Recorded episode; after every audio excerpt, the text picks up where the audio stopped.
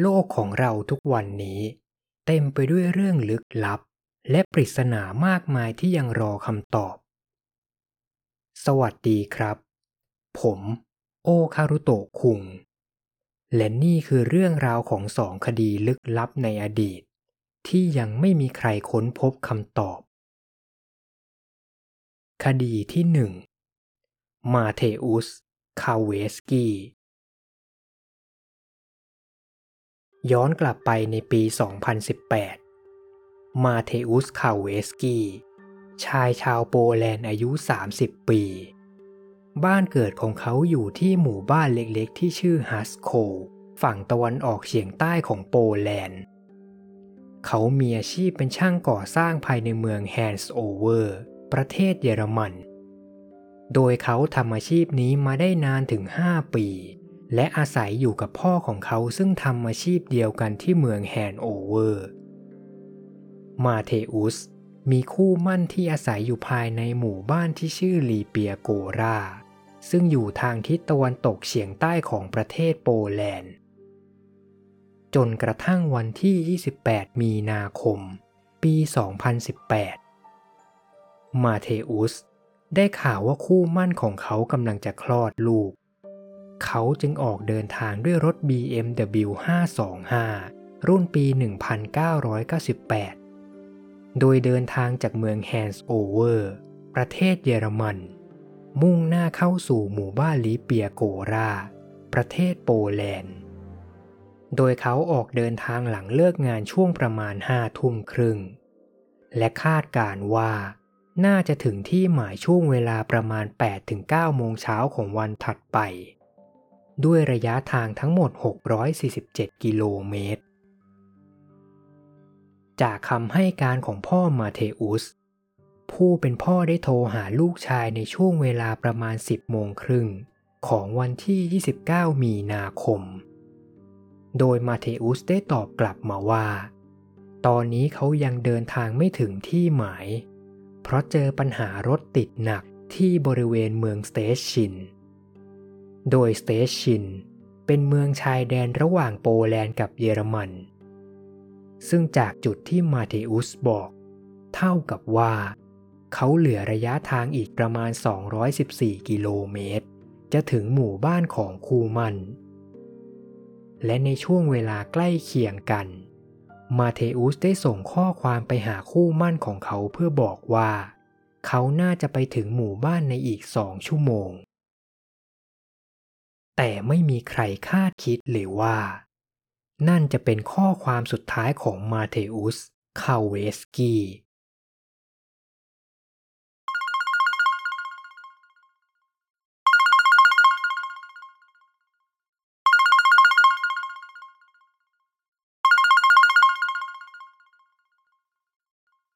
เวลาผ่านไปจนใกล้ถึงห้าโมงเย็น แต่คู่มัน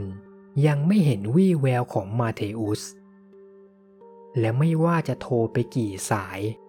ตัวมาเทอุสก็ไม่ยอมโทรกลับ ตัวคู่มั่นจึงตัดสินใจโทรไปหาครอบครัวฝั่งมาเทอุส และเล่าปัญหาที่เกิดขึ้น ทั้งพี่สาวและแม่ของมาเทอุสช่วยกันโทรเข้ามือถือ ทั้งที่มีสัญญาณรอสาย แต่เจ้าของโทรศัพท์ ก็ยังไม่รับแม้แต่สายเดียว สุดท้ายแม่ของมาเทอุสจึงต้องไปขอความช่วยเหลือจากตำรวจ และนี่คือความยุ่งยากที่เกิดขึ้นในคดีนี้ จากข้อความสุดท้ายที่มาเทอุสส่งหาคูมัน นั่นเท่ากับว่า เขาหายตัวไปที่บริเวณเขตชายแดนระหว่างประเทศโปแลนด์และเยอรมัน ทางครอบครัว จึงต้องขอความช่วยเหลือจากตำรวจทั้งฝั่งเยอรมันและโปแลนด์ ทั้งความยุ่งยากจากการประสานงาน และปัญหาระหว่างประเทศหลายอย่าง กว่าตำรวจทั้งสองฝั่งจะเริ่มทำการค้นหาได้ ก็กินเวลาไปนานหลายวันแล้ว ตำรวจฝั่งเยอรมันแจ้งว่า ไม่พบสัญญาณมือถือของมาเทอุส ภายในเขตประเทศเยอรมัน ส่วนทางฝั่งโปแลนด์ ทางตำรวจก็รายงานไม่ต่างกัน พวกเขาไม่พบสัญญาณมือถือของมาเทอุส เชื่อมเข้ากับเสาสัญญาณของโปแลนด์ต้นไหนเลย ทุกคนเลยยิ่งสับสนว่า มาเทอุสโทรหาพ่อและส่งข้อความหาคู่มั่นของเขา จากที่ไหนกันแน่ เมื่อตำรวจทั้งสองประเทศไม่สามารถช่วยอะไรได้ ครอบครัวของมาเทอุสจึงต้องสืบค้นหาด้วยตัวเอง พวกเขาตระเวนไปตามเส้นทางถนนที่มาเทอุสใช้ แวะทุกปั๊มน้ำมันระหว่างทางเพื่อขอดูภาพกล้องวงจรปิด ลัดเลาะไปตามตะเข็บชายแดน พร้อมกับภาพถ่ายของมาเทอุส ไปจนถึงประกาศตามสื่อโซเชียลแต่สุดท้าย ตลอดเวลาหกเดือนในการค้นหา ไม่มีใครพบเบาะแสของมาเทอุสแม้แต่นิดเดียว ไม่แม้แต่รถของเขา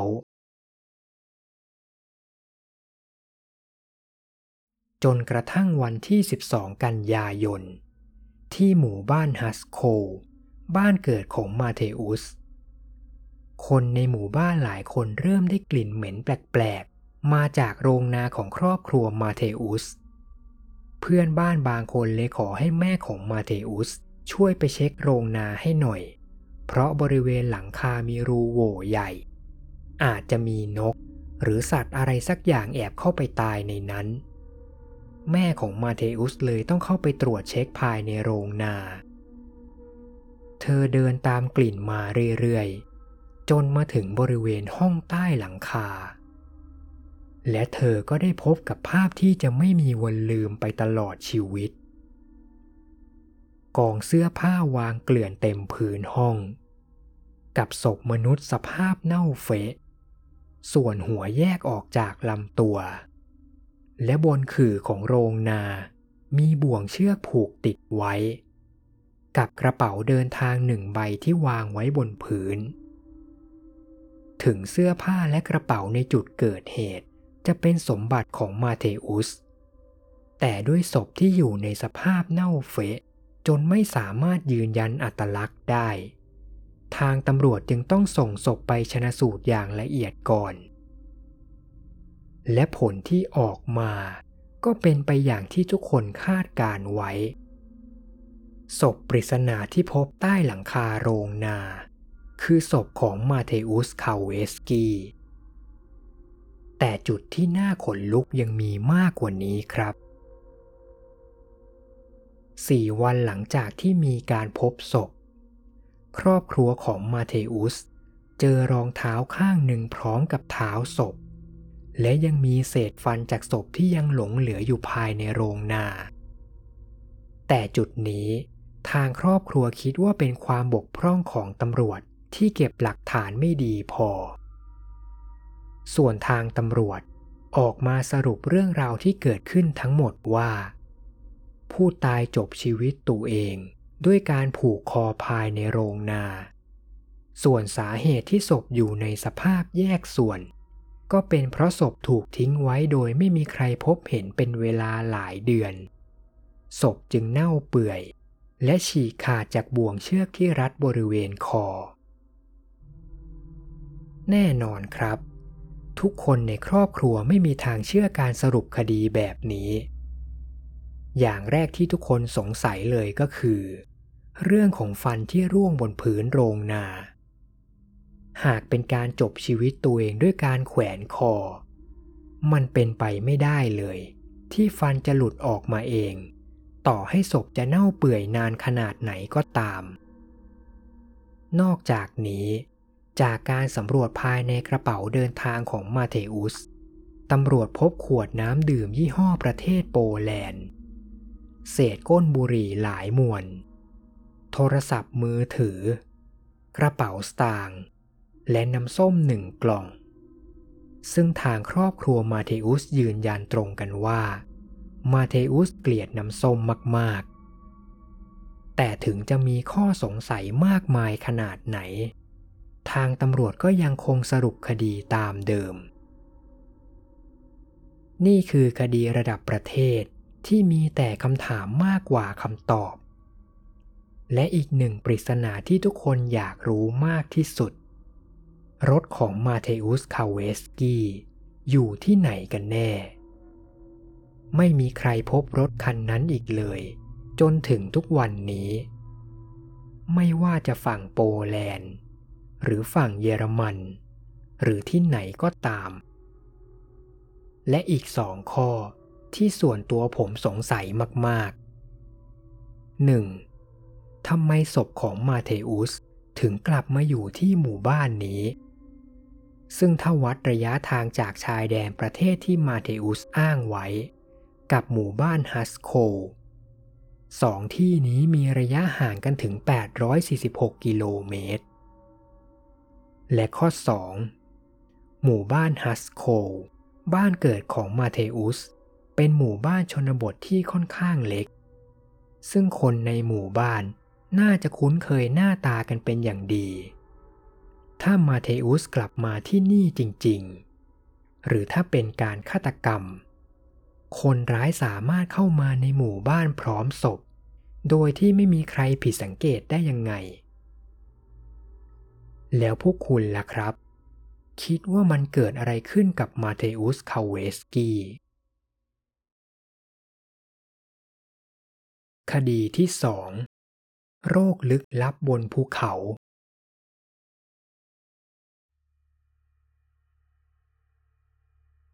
วันที่สองสิงหาคม ปี 1993 คณะปีนเขาชาวไซบีเรียเจ็ดคน มุ่งหน้าสู่เส้นทางภูเขาฮามาดาบัน แต่ไม่มีใครคาดคิดเลยว่า คณะนักปีนเขาทั้งเจ็ดคน จะต้องพบเจอกับเรื่องราวสุดสะพรึง และมีเพียงคนเดียวที่มีชีวิตรอดกลับมาเล่าเหตุการณ์ที่เกิดขึ้น โดยคณะปีนเขาประกอบด้วย ยุทธมีลา โคโรวีนา อายุ 41 ปี เธอเป็นหัวหน้ากลุ่ม และมีประสบการณ์ปีนเขามากที่สุด คนรู้จักคนหนึ่งของยุทธมีลาได้เล่าไว้ว่า เธอเป็นผู้นำที่น่าเชื่อถือ และดูแลทุกคนตลอดเวลา เธอเป็นทั้งครูและนักปีนเขาที่มีฝีมือคนหนึ่ง อเล็กซานเดอร์ ครายซิน อายุ 23 ปี เขาเป็นลูกชายของเพื่อนยุทธมิล่าแต่จากรายงาน ทั้งสองคนสนิทกันมากเพราะลุดมีล่าช่วยดูแลเขามาตั้งแต่เด็ก ไม่ต่างกับลูกชายคนหนึ่งของเธอ และเขาพอมีประสบการณ์ปีนเขากับลุดมีล่ามาก่อน ส่วนสมาชิกอีกห้าคน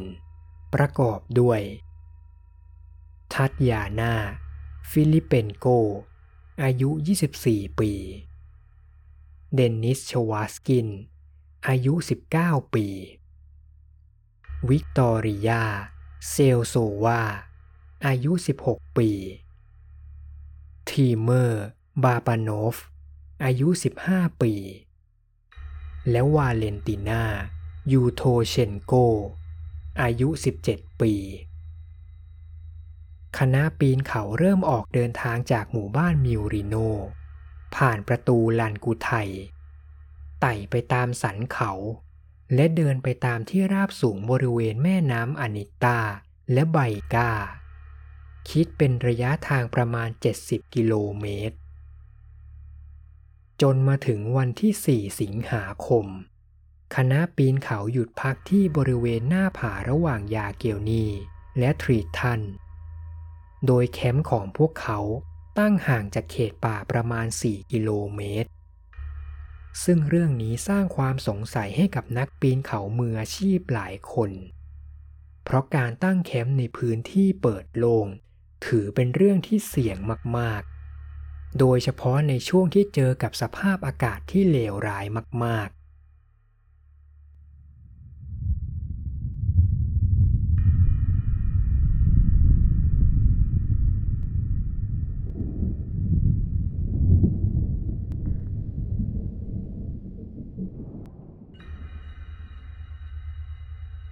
คำให้การของผู้รอดชีวิต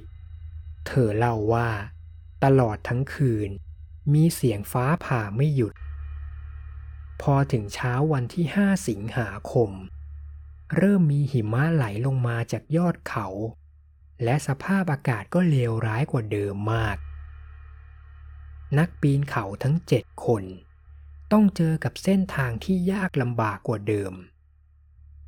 แต่เมื่อเดินทางได้เพียงไม่กี่นาที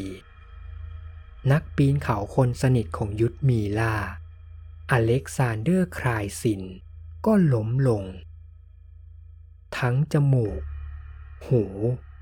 และปากมีเลือดไหลออกมาไม่หยุด และเขาก็เสียชีวิตต่อหน้าคณะปีนเขาทั้งหกคน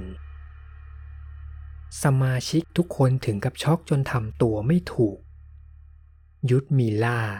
จึงสั่งให้ทุกคนรีบลงจากภูเขาให้เร็วที่สุด โดยเธอจะขออยู่เฝ้าร่างของอเล็กซานเดอร์ เพราะเธอเองก็ยังทำใจไม่ได้ กับเหตุการณ์ที่เกิดขึ้นกระทันหัน สมาชิกที่เหลือจึงต้องหาทางลงเขาด้วยตัวเอง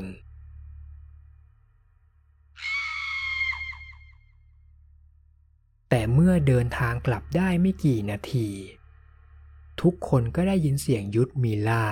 ตะโกนร้องขอความช่วยเหลือ แต่เมื่อทุกคนย้อนกลับมาที่เดิม ทุกคนก็ได้พบกับร่างของหัวหน้ากลุ่ม ที่นอนหมดลมหายใจอยู่ข้างๆร่างของอเล็กซานเดอร์ บางรายงานบอกว่า เธอเสียชีวิตเพราะเกิดอาการหัวใจวาย แต่บางรายงานบอกว่า เธอเสียชีวิตจากโรคลึกลับบางอย่าง เหมือนกับอเล็กซานเดอร์ ในช่วงที่สมาชิกที่เหลือต่างตื่นตระหนกกับภาพที่เห็นตรงหน้า เพียงไม่กี่วินาที สมาชิกคนอื่นๆ ก็เริ่มแสดงอาการแปลกประหลาด โดยผู้รอดชีวิตได้เล่าว่า เดนิส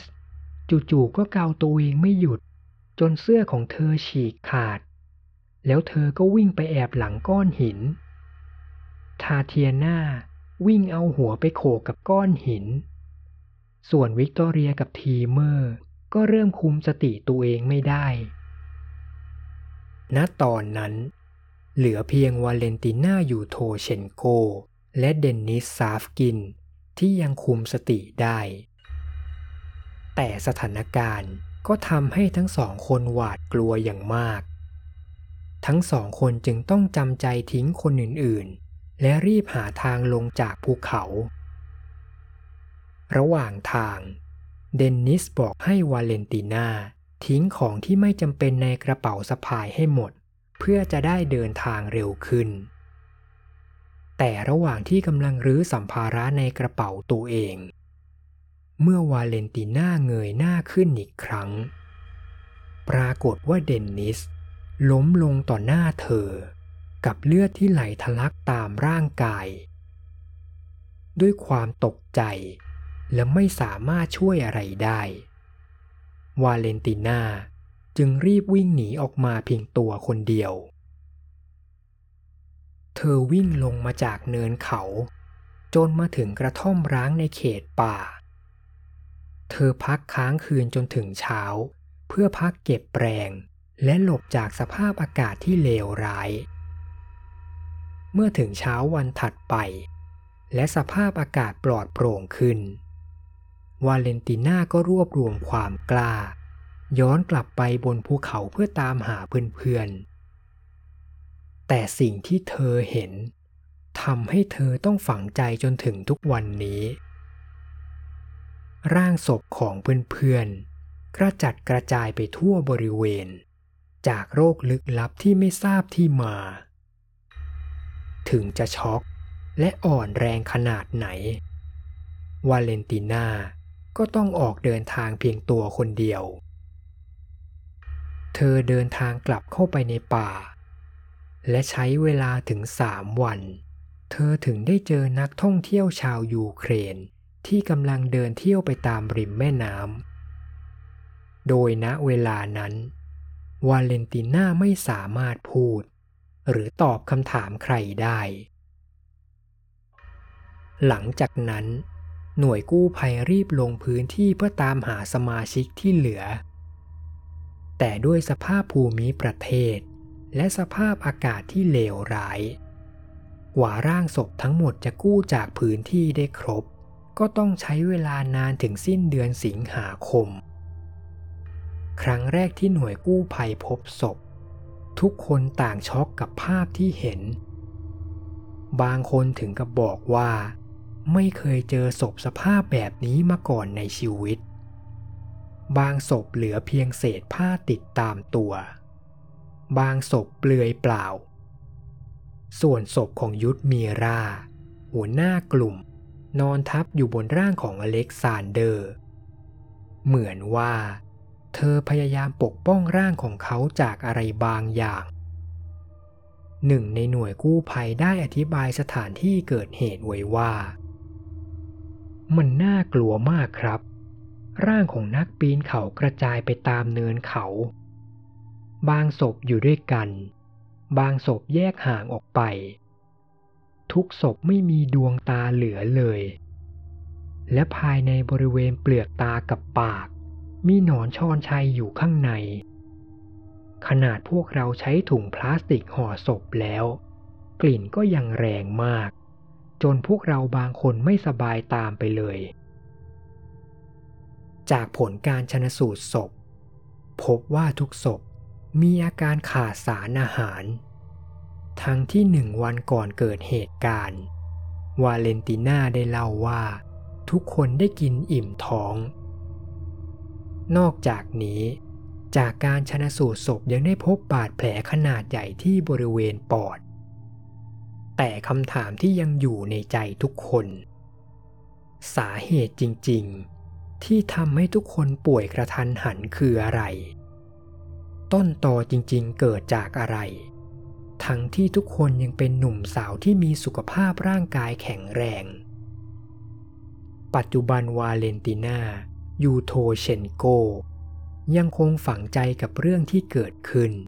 และปฏิเสธที่จะให้สัมภาษณ์กับสื่อต่างๆ นั่นจึงทำให้เรื่องราวที่เกิดขึ้นบนภูเขาฮามันดาบัน ยังคงเป็นปริศนาต่อไป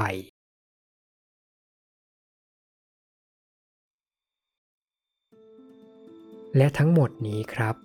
ก็คือสองคดีลึกลับ ที่ยังคงเป็นปริศนาจนถึงปัจจุบันนี้ ใครมีทฤษฎีอะไร หรือมีความเห็นเพิ่มเติมอะไรก็คอมเมนต์บอกได้เลยนะครับ ขอบคุณทุกคนที่ติดตามฟังกันจนจบนะครับ และพบกันใหม่ กับผม โอคารุโตะคุง